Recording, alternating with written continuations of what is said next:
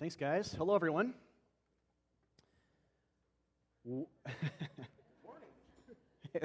Hello, Peter.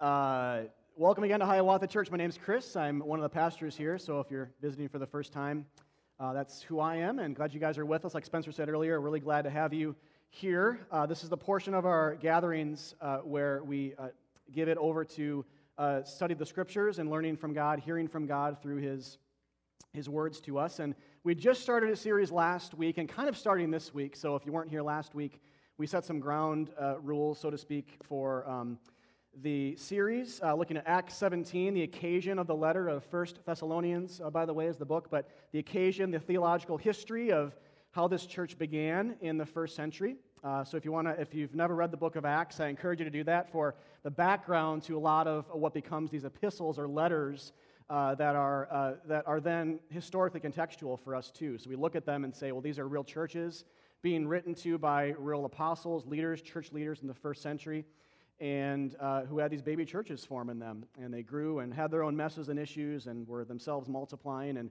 but God speaks to them. And so that's a big, big thing to understand too when you read your Bible is that, especially with letters like this, is that, and we said this last week, but the idea that we are the Thessalonians. Uh, their story is ours. God is not working in these special ways in the first century that He doesn't uh, today. The same Holy Spirit is at work. The same message, for sure, is being preached, embraced by many, rejected by many, and really uh, off the deep end, offensive to many, as we see. It's basically what happened in Acts 17 when Paul went to Macedonia, to Thessalonica, and he preached. Many believed, and a church was formed. Many rejected, and and many more were greatly uh, made jealous and offended and disturbed, it says, by the message, and an angry mob formed and pushed Paul and company out of the city. But God was good and faithful. He, he still worked in spite of all of the resistance to create this baby church, and, and the story goes on. But that's basically what we talked about last week. And then Paul has correspondence, as he does with a lot of his churches, in different, he had different missionary journeys uh, in in his uh, life in the first century, but uh, later when he was in Corinth, a different Greco Roman port city of the day, uh, he wrote back to this church. He heard about him, he was encouraged by what he heard, thankful to God for what God was doing in their midst, wrote to kind of further teach them, further edify, pastor them from a distance, and uh, encourage, and also to correct some false doctrine that was starting to seep into the churches. That's a big thing, by the way, too. You see in every one of Paul's letters is that there's lots of good doctrine being espoused and grasped but there's also this false doctrine seeping in. And it's one of the things that Paul is most acutely aware of, hates, and strong, he has the strongest words for when that's starting to be entertained by the church. And so things about Jesus that just aren't true, things about uh, spirituality or, or the will of God or whatever it might be, or in, in this letter's case, the second coming. There are many people saying Jesus is already back. And it was really disturbing people in the church to say, well, I didn't know about this. That must mean I'm not saved. Or it was causing all kinds of issues in the church. And later in the letter, we'll come to that. But um, some false doctrines, nonetheless. Just understand that. False doctrines that are seeping into the church that Paul writes to, to kind of nip in the bud before it spreads uh, too, too far. But, but in general, understand that God speaks in history. He's a truth speaking God who speaks to real churches in real time. And so their issues are ours. Maybe not all of them the exact same way, but the point is, he has the same things to say to us, God does, through this uh, lens or this avenue of um, New Testament historical letters uh, to real churches. So, so, with that all said, that groundwork uh, laid afresh, let's just dive right into our series, which is uh, 1 Thessalonians 1. The passage today is verses 1 to 5a, which is basically Paul's greeting to the church uh, and his uh, initial uh, expressive, expressive of thanks to them for what God is doing in, in their midst. So let's start in verse 1. Paul, Silvanus, and Timothy, to the church of the Thessalonians in God the Father and the Lord Jesus Christ, grace to you and peace. We give thanks to God always for all of you, constantly mentioning you in our prayers, remembering before our God and Father your work of faith and labor of love and steadfastness of hope in our Lord Jesus Christ. For we know, brothers loved by God, that He has chosen you, because our gospel came to you not only in word, but also in power and in the Holy Spirit and with full conviction. So, a very standard greeting for Paul. Uh, this is a lot, of the, a lot of the things he does here, is the way he starts some of his other letters in the New Testament. He identifies the sender himself, or in this case, uh, his team. So, Paul, Silas, and Timothy. Then he identifies the recipients, the church in Thessalonica, and then greets them with a grace and peace, kind of a common uh, Christianized way that people greeted, greeted each other in the day uh, with either a grace or, or a peace alone, but Paul kind of combines it and also Christianizes it in the sense that Christ gives grace and peace at the highest level. So Christians just did that. And we should too. Might feel it is fine. It feels a little bit forced to just quote a verse like this to someone in context. Just do it. The spirit of this is to say, uh, we wish and we hope and we pray for grace and peace in Christ in people's lives. So it's a pattern, it's a pattern to follow, whether it's your prayers or the actual way that you encourage and kind of gospel one another, yourself and others, your, your friends here at the church, those you're most closely walking with uh, in, in life, uh, to be linked up with the grace of God in Christ Jesus, his love for us, and the peace he gives to us as well. So he says that, and then a statement of thanks, which is also very uh, common for Paul to thank God for what's happening in the particular church context, whether it's a sentence or a paragraph, or in this book's case, three chapters worth of thanksgiving. So this is unprecedented for Paul. Uh, he sometimes, again, has a shortened version of this, but basically what he's doing for three chapters is going back, gushing over them with this thanksgiving to God, ultimately celebrating what you know they're up to as well, but ultimately God who's behind all of their good works, and just the fact that they believe it all, which will come to be a big part of what we're going to look at today. But Thanksgiving then is a huge theme. So uh, if that's something you're studying topically at some point, go to 1 Thessalonians. And as we're doing this as a church, these next several weeks, we'll be seeing Paul not just talk about thanks, thankfulness or thanksgiving, but come back to that a lot and just being like, I'm so thankful this is happening, that you believe this, that you're suffering deeply, but you're holding fast to your hope. So thankful for the love that you show each other. There are things going on here that are for us to emulate, for us to see as these are, these are standard kind of Christian living things that flow from our belief in the gospel. And some of that, again, will come up today, but a lot in future uh, studies as well, and sermons as well. So, what I want to start with, though, is this first clause uh, in verse 1. That's uh, one of those, again, easy to read over things. I try to put one of those in all of my sermons because they're, at least for, at least for me, things I all the time read over and don't give uh, proper attention to. But just the fact that Paul writes to churches.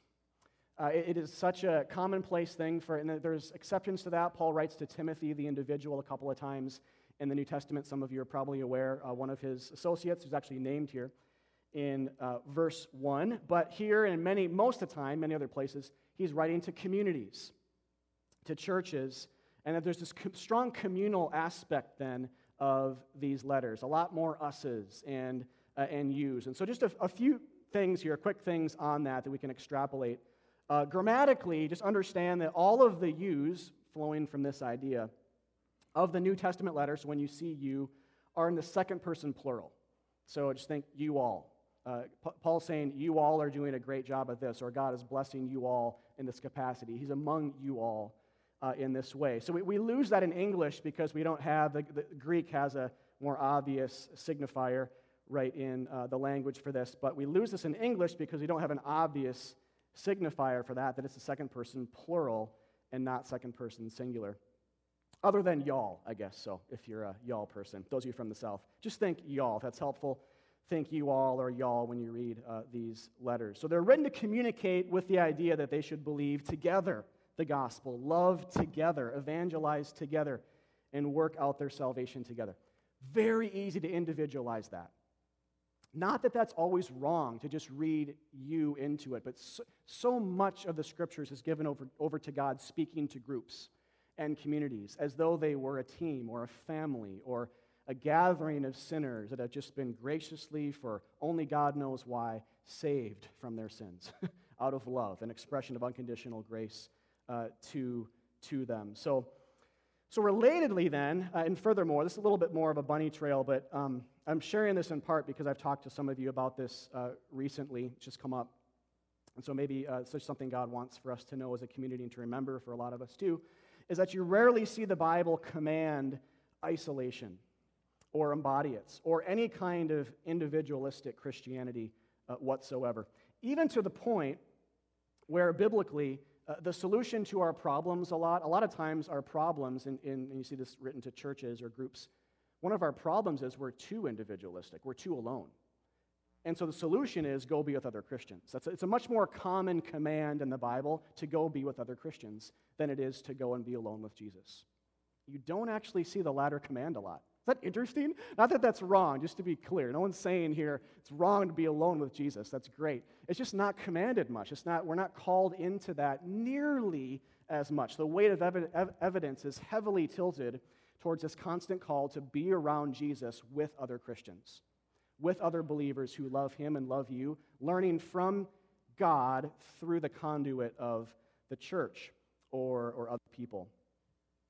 So it's so much the case that uh, we can say through the ideas that the church is called the new temple of God, the body of Christ, and that he speaks to us through Christ, who the written, the written scriptures testify to principally. We can say that there is no more holy or sacred place on earth than a gathering of Christians with open Bibles before them. There's no more sacred or holy place on earth. And there are some but no more that uh, than, than Christians who are gathered together in community with open Bibles before them, uh, large or small, formal or informal. There's no more holy place because Christ has said, there's a group of Christians, I'm especially present, and that's my temple. Think like Old Testament, if you guys know, are familiar with this. In the Old Testament, the temple was this holy, sacred ground that needed to be just carefully approached. Otherwise, people would just die in the presence of God's holy righteousness.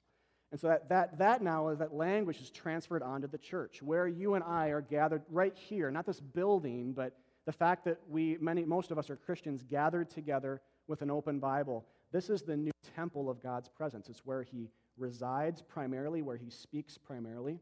So if that's the case, what's more holy than that? What's more sacred than, than that? And though there are things, places where God does dwell and ways he can speak to us, like, for example, through creation, there's no more holy or sacred place on earth than a gathering of believers hearing from God through the scriptures. Also, think about it this way uh, God is triune. God, God, in himself, Christians believe that God is a trinity, not, not a Unitarian idea, but that he, he's one, but exists eternally in three divine persons Father, Son, and Holy Spirit. So, a lot to say about that, which we're not going to say today. It's a paradox, difficult to understand. But the, one of the kind of sub doctrines of that is to understand that God forever has existed in community with himself.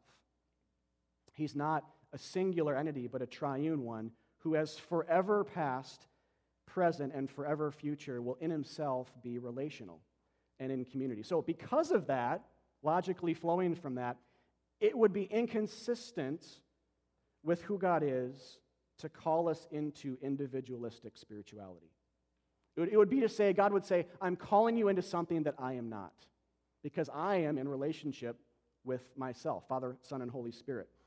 So, and other religions do that. The other religions, a big mantra of many other, there are exceptions to this, but many other religions are to be individualistic pursuers of God. But the Christian, the Christian idea is that God calls us into community with, uh, with ourselves.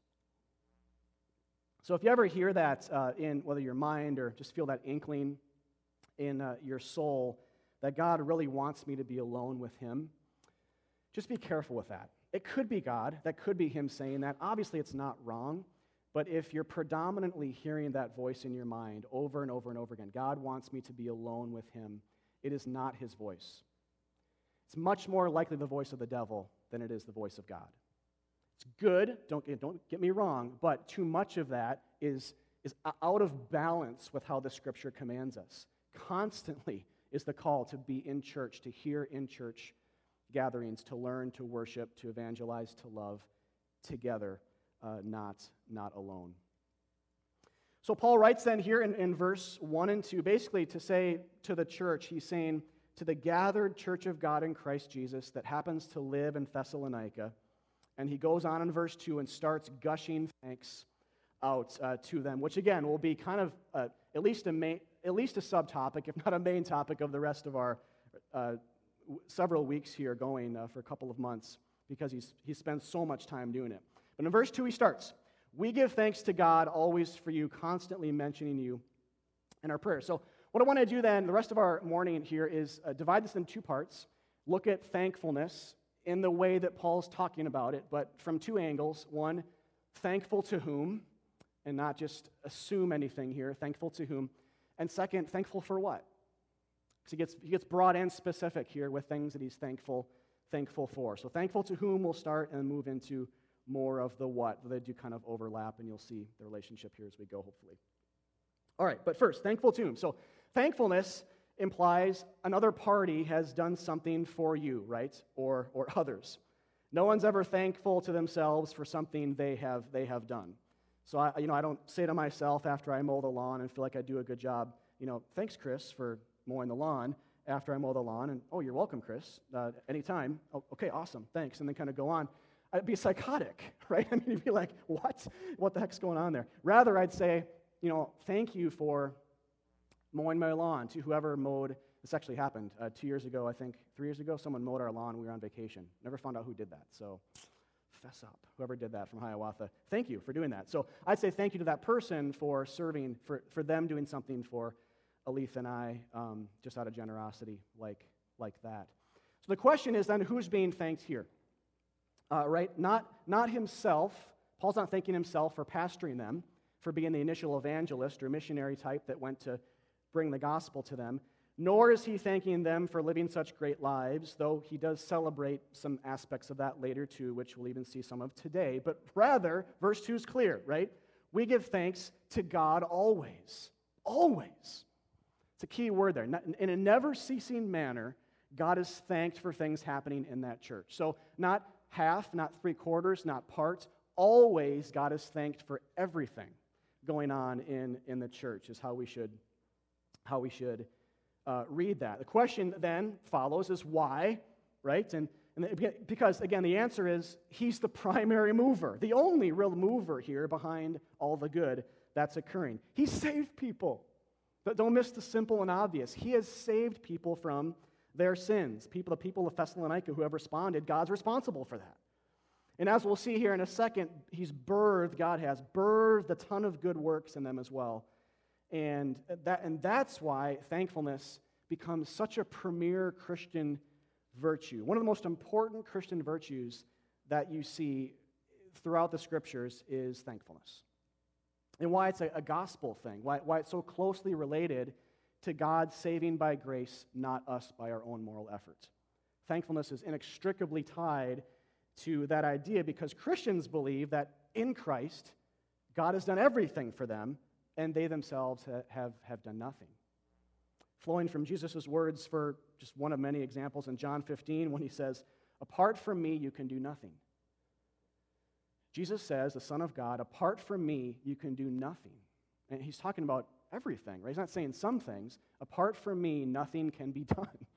In, in context, he's talking about, with this agrarian metaphor, how he's the vine and we're the branches. We can't bear fruit unless the vine is tapped into the ground to get nutrients and water.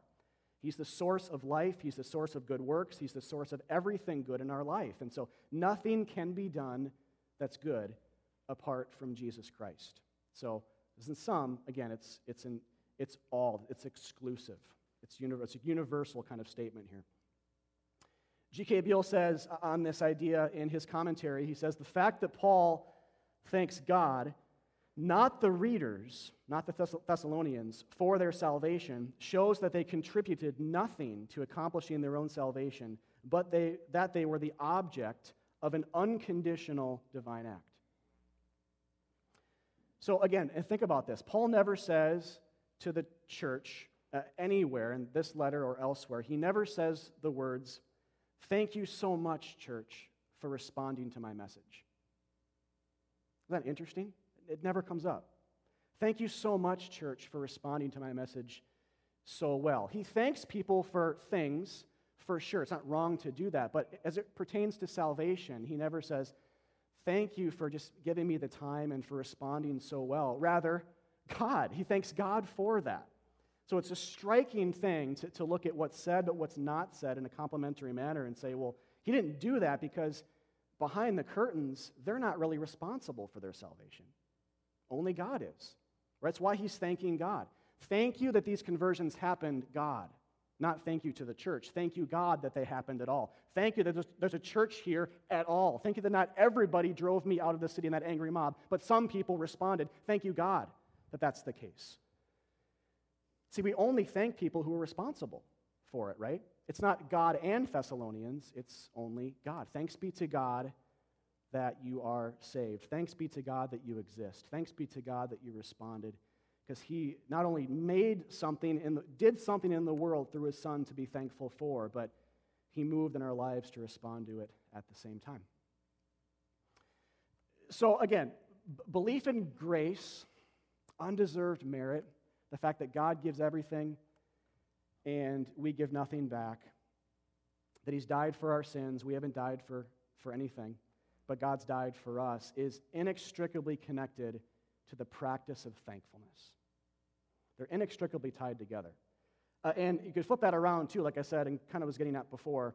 Uh, if you flip that around, the idea of working out our salvation alone on our own strength, the religious idea, the works based narrative, we say here a lot, the idea that, that we approach God or climb up to Him or climb the mountain or ladder or get to Him based on some kind of inherent moral effort, whether that's religious moralism or whether it's just this idea that we have that I'm a little more prone to understanding the gospel myself than other people are. When I, when I think that, like I found that in life, I'm more able to understand and articulate who Christ is, what the gospel is, and so it's, it's a, there's a piece of truth in there that, that, that dictates how I understand my relationship to God, that, that I must have figured him out a little bit. Whatever side of it is, if, we, if that's our story or our narrative, it's going to breed the opposite of thankfulness, unthankfulness. Because we don't, again, going back to the lawn mowing illustration, we don't thank people for what we've done, right? So if we think that we've done something, no matter how small, the thankfulness kind of level just kind of goes, just drops very quickly. Might have a little bit of thankfulness for something God's done, but it's much less thankfulness than we would otherwise have if we just believed that God saved us entirely from our sins by his grace. So this is actually a really important. Was that me?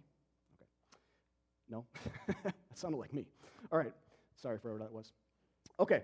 Uh, if you believe then in, in, these things, this is your narrative, that's kind of where you'll end up uh, on the gospel side. You'll, you'll breed thankfulness, but the other side will be, will be flipped. But what's really helpful here is to remember, too, that God wants us to be thankful.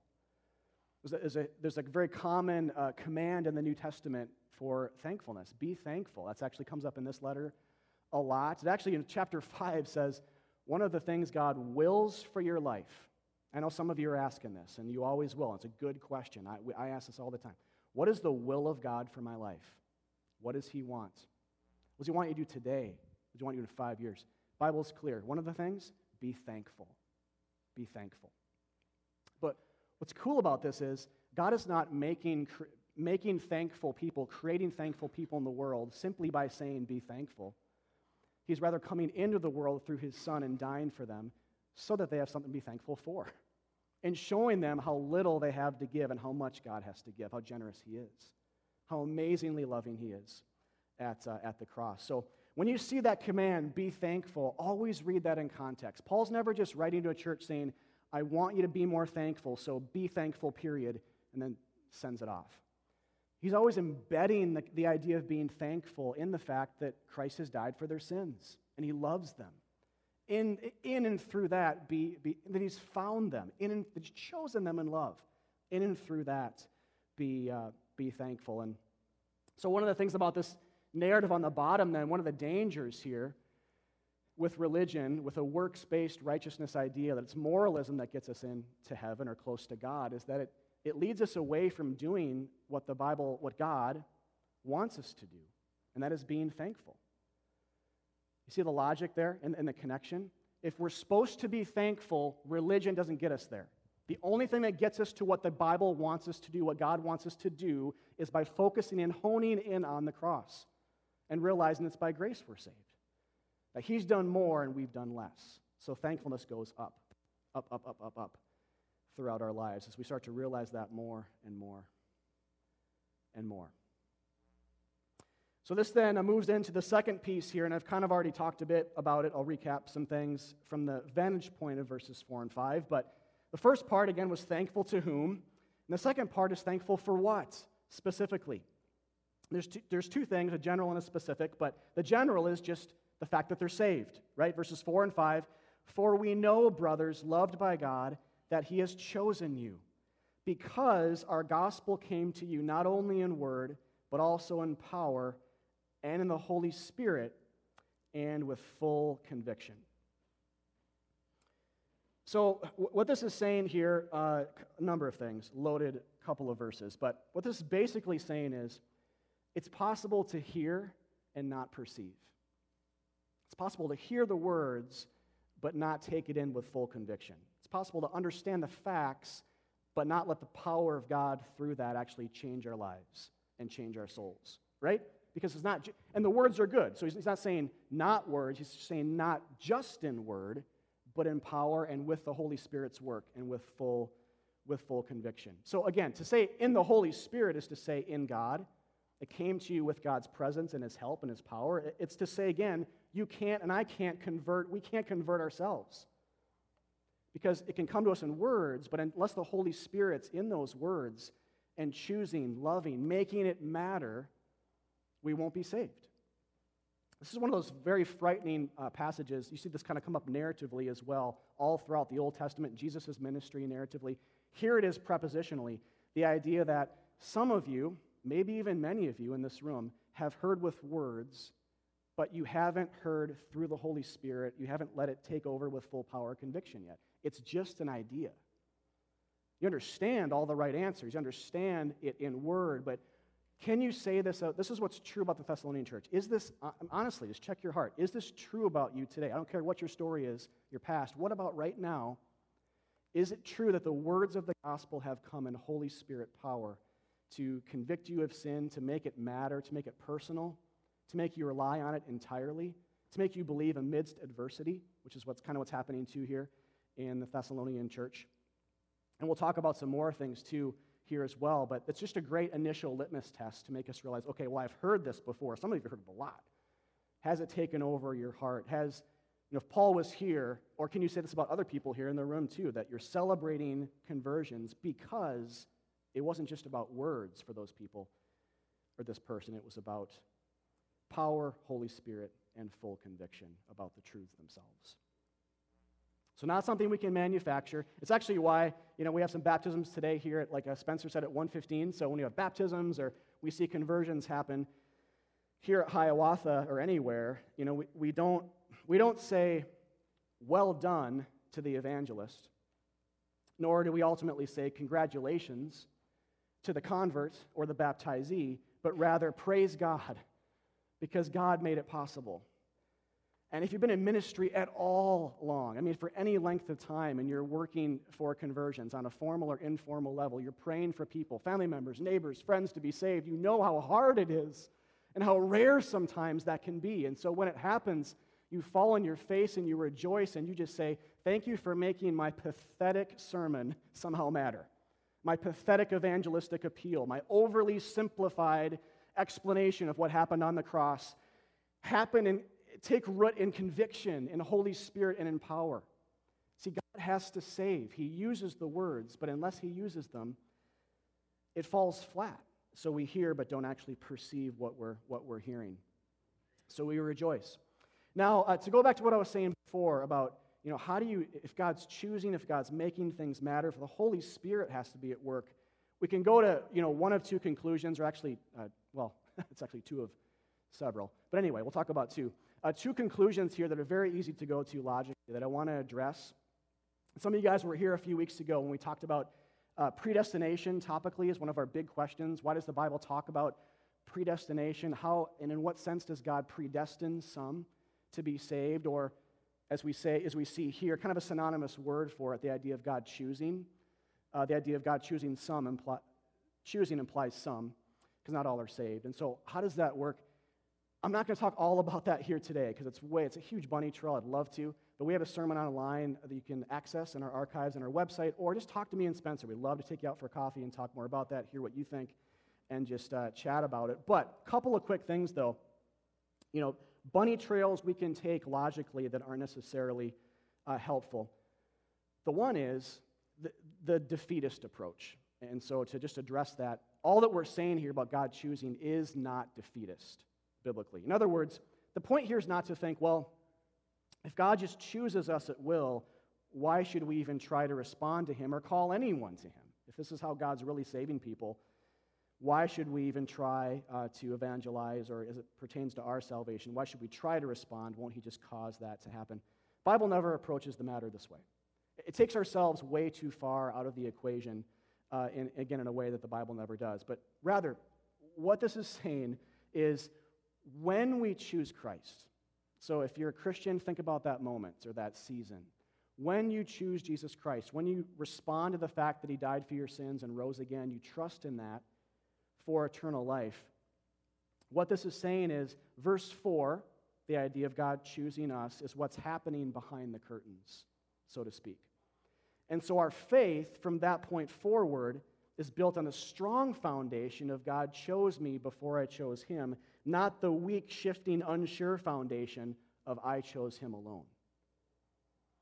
So this is partly why I think that, that Paul wants to link love and choice here. He wants, he wants a strong, firm, happy, rooted, just deep foundation and security in people's salvation. So he uses the word chosen, but also loved. Because love is a choice, right? Love is a choice to, to choose someone, to say, I'm attracted to that person on every level. I'm going to choose to move towards that person. Uh, love is a choice to sacrifice, to put someone else first. It's an action word. And so this is why I think Paul says, Brothers, loved by God, I, we know that He's chosen you. Because love and choice go together. It's to, it's to say then that God looked at you in your distress and said, I'm choosing them unto salvation. Specifically, individually, I'm going after them. Love. And a much, sure, much more sure foundation, right, than just the idea alone that it's about us responding to God without His help on any level.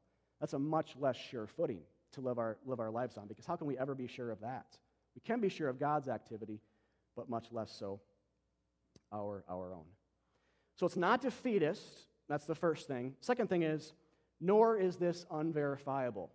So, kind of like I was skirting earlier, this is a very, very verifiable thing. So, in other words, we shouldn't think if God chooses us and makes the gospel come to us in power, how do we ever know that's truly happened? It's a great question. A lot of you guys have asked me this before, too. Uh, we've talked about this. It's a great question. If, if God is choosing um, and making the gospel come to us in power by the Holy Spirit, how do we ever know if we're one of his chosen? So, what, what Paul is saying here, though, is, you know, philosophically, that's one matter, but theologically, this is, we can verify this. It looks like belief, it looks like response to the message, it looks like belief in Jesus for the forgiveness of our sins, it looks like joy amidst adversity, it looks like love for other Christians, and it looks like hope. So, a pretty simple list, actually, which I'll come back to in a minute, but Paul's just saying, I know you've been chosen because you've responded and you're full of love, you're full of hope, and your, your, your faith is working itself out in love and good deeds. And that flows from your greater belief. And so that's how, that's how we know. You can know then, and I can know. We can know if we're predestined. We don't have to guess at that. We can know if we're chosen. We can know if we're pursued by God because the gospel has come to us in the first place, but then in the second place, it comes in power and creates us uh, for a life of love and, love and good deeds. So that's kind of where we turn now. So he specifically highlights those things and is thankful not just for their general salvation, but for their work of faith and their labor of love, he says, and their steadfastness of hope. So, kind of three things that in some ways I think are kind of synonymous. So when you see that phrase in your Bible, don't necessarily think, ooh, that's kind of a neat for your teacher type, a neat three part outline or something. Kind of is, but it's not really meant to be, you know, this really neatly demarcated things. Uh, but with that said, let me just define these because they're a little bit ambiguous. Work of faith uh, means the ongoing hard work of maintaining faith or trust in the gospel. So it's a labor of faith. It takes hard work to believe that's not about you. And it also means a lifestyle of good works that flow from our faith and that point to the Son of God's work on our behalf. Labor of love is, is related to this in that it refers to the love that the church has for one another. So, brotherly love or Christian to Christian love. And steadfastness of hope uh, refers to the confidence that we're walking out of a long, dark tunnel, and every day we're several steps closer to that light. No matter how bad things are, those things are defeated enemies and are on borrowed time. So, faith, hope, and love. So, work of faith, love for all people, uh, Christian or not, but especially other Christians in the context of the church, and talk about that too. But, but also hope. And hope here, by the way, too, is not, we can define it this way, worldly sometimes, where we're kind of like, there's tons of, you know, contrary evidence to support, uh, you know, what I, what I want to believe, but I'm going to kind of cross my fingers and just hope it's true anyway. It's not really the hope the Bible talks about. The hope the Bible talks about is in the middle of winter when the nights are 16 hours long, we have hope the sun's going to rise. We know it's going to rise. I don't care how long the night is, we know it's going to rise. That's the hope we have as Christians, that it's, it's sure, it's, it's steadfast, it's grounded. We have hope that this very sure thing is going to occur. Christ will return, and all suffering will be vanquished uh, one, one day. So, and the church is steadfast in that as evidence that they believe in the right Christ and his promises. So, again, Paul, Paul's saying here is one last thing here on, on these three specific matters that I want to make sure you're seeing, and that is uh, when Paul is thanking, thanking God for all of this, this is part of it. He's saying, Thank you, God, that you saved the Thessalonians, and thank you that they love each other. This is like very commonplace. If you've read the New Testament before, you've read this a hundred times, but have you thought about that? Thank you, God, that they love each other. Not thank you, Thess- Thessalonians, that you love each other. It's not always wrong to say that, or it's not always wrong to give a pat on the back to people who are loving each other well. That's fine. But ultimately, at least here, he's saying, Thank you, God, that love exists. It's from you. Thank you that hope exists. It's from you. Where does that come from apart from God? Thank you, God, that they're working out their faith. They're, they're trying to point to the fact that Christ was obedient to God the Father for us and, and, and embody that, demonstrate that by working out their salvation with fear and uh, trembling because God is at work in them, Philippians 2 says. So, so it's really key to understand. It's flowing grammatically here, it's not its own sentence. It's flowing from the idea of thanks be to God always for all of you, for we know He's chosen you, we know that you're loved by Him, and we're thankful that we're seeing all of these good deeds. All these good works happen as well. God, thank you that, that that's happening, meaning, I, again, i.e., you're the cause of it. Otherwise, why in the world would you thank God? Why in the world would you thank Him? Paul is off his rocker completely uh, if he's theologically and otherwise, if he's thanking God for something he didn't do. Right? So he's the ultimate mover and causer behind all of, all of these things. Not the lone moral traits of the church, somehow disconnected from the Spirit's work. That's not what's being talked about here. But rather, uh, thanks be to God, who through his Spirit is wooing us to faith and to love and, and good deeds.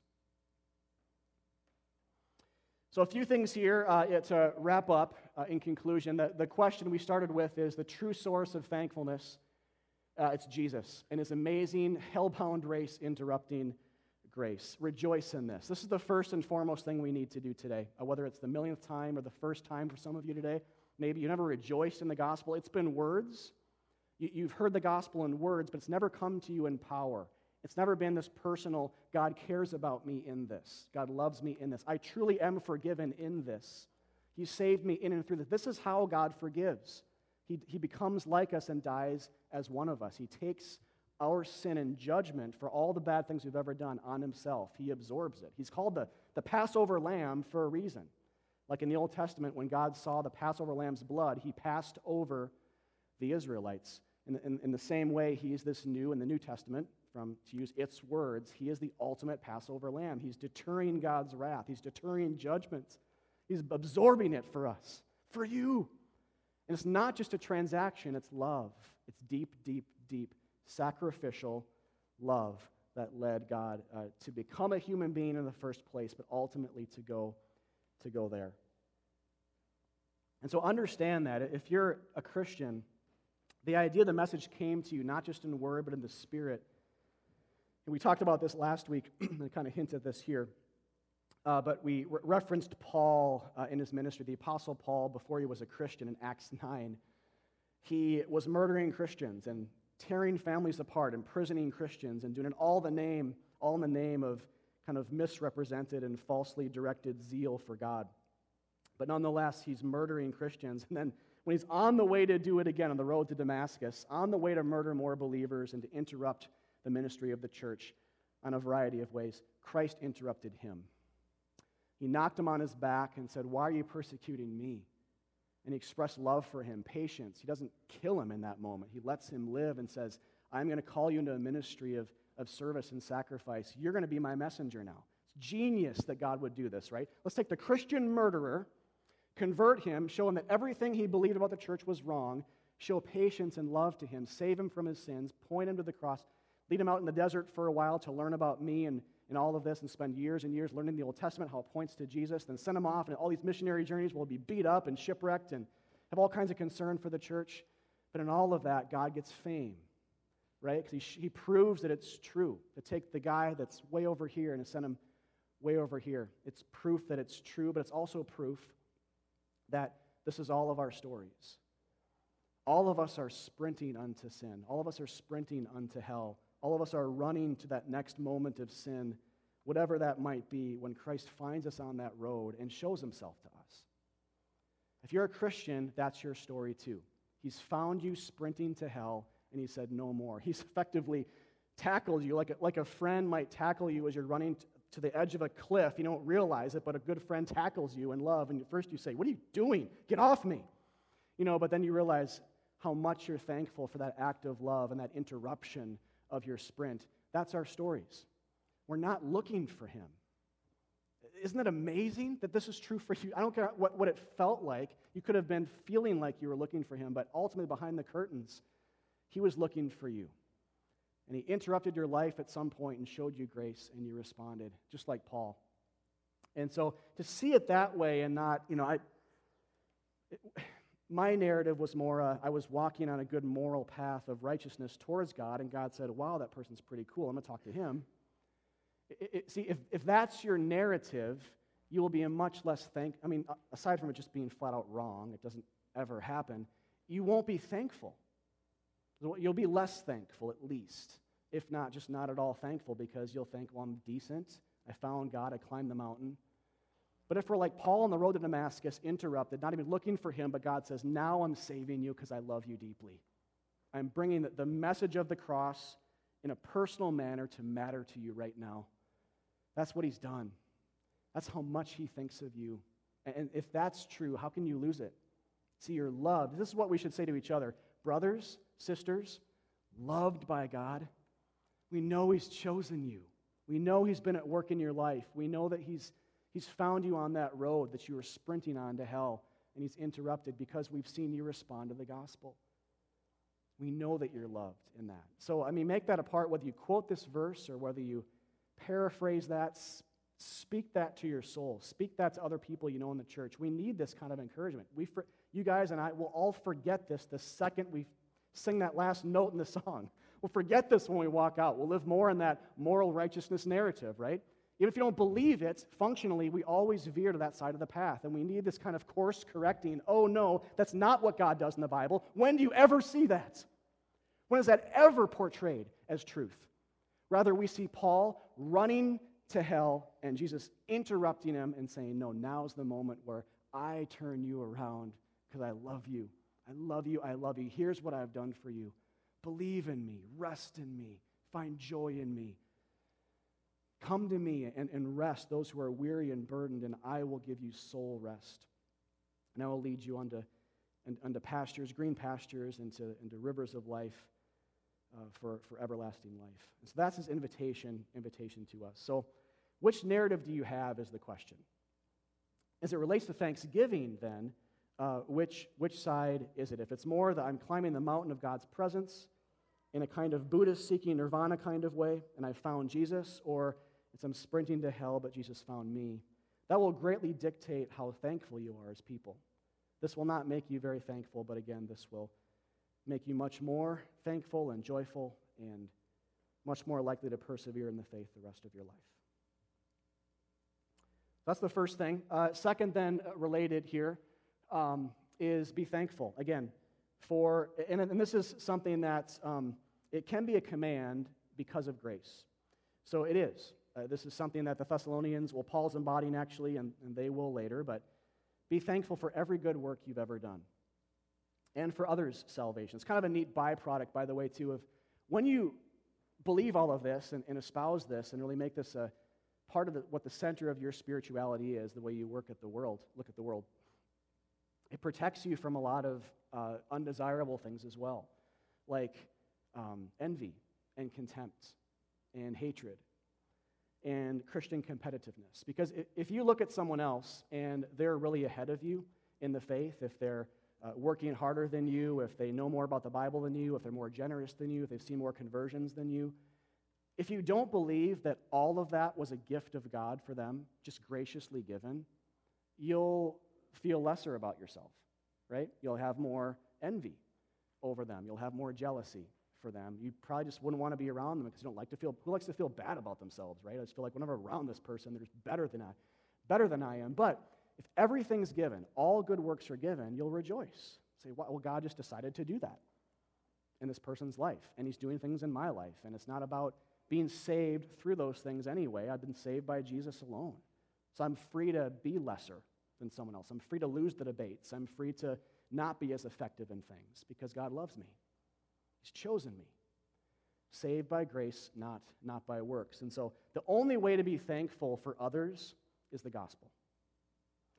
In other words, the only way for it to create this kind of robust thankfulness for what God is doing in other people's lives is to be know that you're saved by grace, not, not by works. And that all of their works, and, and the same thing for them, all of their works, including their salvation, was not based on anything that they ever did, just God's loving, uh, righteous, truth filled choice. Third, uh, test yourself to see whether you are in the faith, belief, uh, love, and hope. Uh, just three things there that the Bible talks a lot about, here included. And this is actually a biblical phrase, too. At the end of 2 Corinthians, uh, Paul writes this to the Corinthian church. He says, Test yourself to a church, to Christians, to see whether or not you're truly in the faith, which is really interesting to end your letter that way. You know, kind of like Debbie Downer, but he just all these encouraging things for the church, and then says, well, but some of you might actually be Christians. so test yourself. And, and three of the main kind of litmus tests there for, for uh, ensuring, verifying that you are in fact a chosen one of God, that you have believed the right gospel is to look at your belief. What are you trusting in? Are you believing the right gospel? What happened on the cross? Was Jesus really God? Did he die for you in your place? Do you trust in that alone? Second is love. Do you love other Christians? Uh, First John in the, in the New Testament is a great book on this. Could you read that sometime? It actually says, I think in chapter 4, 20, verse 20, it says, if a, if a Christian claims to, to be a Christian, to be in Christ, saved by him, but does not love other Christians, doesn't love the church, he's a liar. In other words, the Bible says it's impossible to be a Christian and to not love other, other Christians because they're, they're the body of Christ. And so you're really saying by not loving Christians, you're not loving Jesus because he's so much in them. So, great litmus test. Do you love other Christians? Uh, well, it's a sign that only comes from Jesus. Must mean he's inside of you. Means you're, you're saved. And then, then hope again as well, which, uh, again, very interesting that the Bible so frequently states this is a mark of true Christianity. Like, how do you know you're a Christian? Are you hoping for the future well? Are you hoping for his return? When, when you see that in another person, do you say, that's a believer? Because they're really hoping for Christ's second coming and hoping for a good uh, future where all suffering, pain, and death will be vanquished. Longing for him, wanting to be with the one who found you. I mean, who wouldn't want that, right? This is one of those things where the gospel is the only thing that creates us, creates that longing in us to see our Savior. If you think you're saved by what you do, you don't want Christ to come back. You got work to do, right? You got, you got more, more good deeds to do, more things to accomplish, more checks to check off on. You, you don't want to see Christ. He's going to come as judge. But if you know He's saved you through the cross, He's chosen you, you want to see Him. So, hope that looks like longing for the return of Christ is a mark of um, of true belief as well. Now, to be clear, this doesn't mean that you know, every, every time you don't love other Christians well, you're wrestling with church, or you have a hopeless day, or you doubt some things about some doctrines of Christ or whatever, it doesn't mean that you're instantly not saved. Don't hear that. It just means that these things, if they form a pattern and they're extreme, they're prolonged, if you're paralyzed by hopelessness for months and months and months and months, for example, the question could be well, who are you really trusting in? Who is your Savior? Who is Christ to you? Do you believe His promises? Uh, if you don't love the church at all, this is a question of why. Has the, have you not rested in the fact that you've been loved by God to the uttermost? Has it not impacted you and, and led you into community? Or the gospel itself could go into that too. But, but love and hope and, and belief in the right, right directions in general are, are verifiable indicators of to see whether or not we are in the faith. And ultimately, thank God for that if we have it, because it's from Him. So, last then, just an encouragement to all of you, especially if you're a Christian, uh, is well, actually, only if you are. Uh, if you're not, come to Jesus, and then this is true. This is something to, to hear for you. But if you're a Christian, work out your salvation, since God is at work in you. Love the Lord and the church. Love the church and abound in hope because you have you're walking out of that dark tunnel but there is that light and some of you need to hear that more than others of you today abound in hope abound in hope abound in hope christ is returning and all of your m- many enemies that you wrestle with uh, today, whatever level, is it, it is a defeated enemy. Christ promises us that. He says, You have all the hope in the world for things to, to be increasingly, if not increasingly better throughout this life, ultimately better at the end of this life or when Jesus returns to, to save us. So it's this call really here to, in this way, and we'll talk more about this in this series and actually come right back to this probably next week. It's kind of mid sentence, but great thing to emulate the Thessalonians on here is, uh, and Paul, to be robustly thankful, to rejoice in the God of our salvation, and to work out our faith uh, in a way, live out of the fact that you're forgiven by how well you love other Christians, and have a radical kind of hope the world just doesn't have. Because um, the world is watching you. I've heard of that, I've seen that in my life. Non Christians are watching you in terms of how you respond to adversity. I saw a thing actually written, I think it was by a non Christian actually, the other day uh, where he was just saying, uh, just observing the Christians he knows uh, are not really into fear. It's not quite their thing. Uh, fear is not really a big thing for Christians, right? Why do we fear? But the question is, is that true for you? And the non Christians in your life, they look at you and see you as not a very fear filled individual. Not that we don't fear at all, but basically it's not really a big deal for believers. We don't have to fear. Is that part of your narrative? So, I mean, all, all these things are important. They're markers, they're indicators, they're gifts of the Spirit, but they're also things that tell the world uh, who our God is and what our hope is and points them there as well. So we pray for us and we'll close. God, thanks so much uh, for your grace in the gospel of Christ and for all of these whispers and explicit statements of what the good news of Jesus Christ is in 1 Thessalonians 1 1 to 5. How you've loved us, how you've called us into community with other saved individuals away from the world, how you've chosen how you've given, the, given us the gifts of work and of love and of hope. And uh, God, I pray that uh, more of that would be present in our lives, individually, especially uh, communally. God, you're the giver of all that. Uh, so uh, thank you so much for interrupting our life as we were on a hellbound race, for uh, giving us the gift of your Son, the gift of salvation, and the gift of all of our good works. you alone as we've seen here in today's passage, are the one to thank for that. Uh, not any other person, angel, philosophical way of thinking, but the God of all good works who dispenses them freely as he wills to those who trust in him. In Jesus alone, we pray. Amen.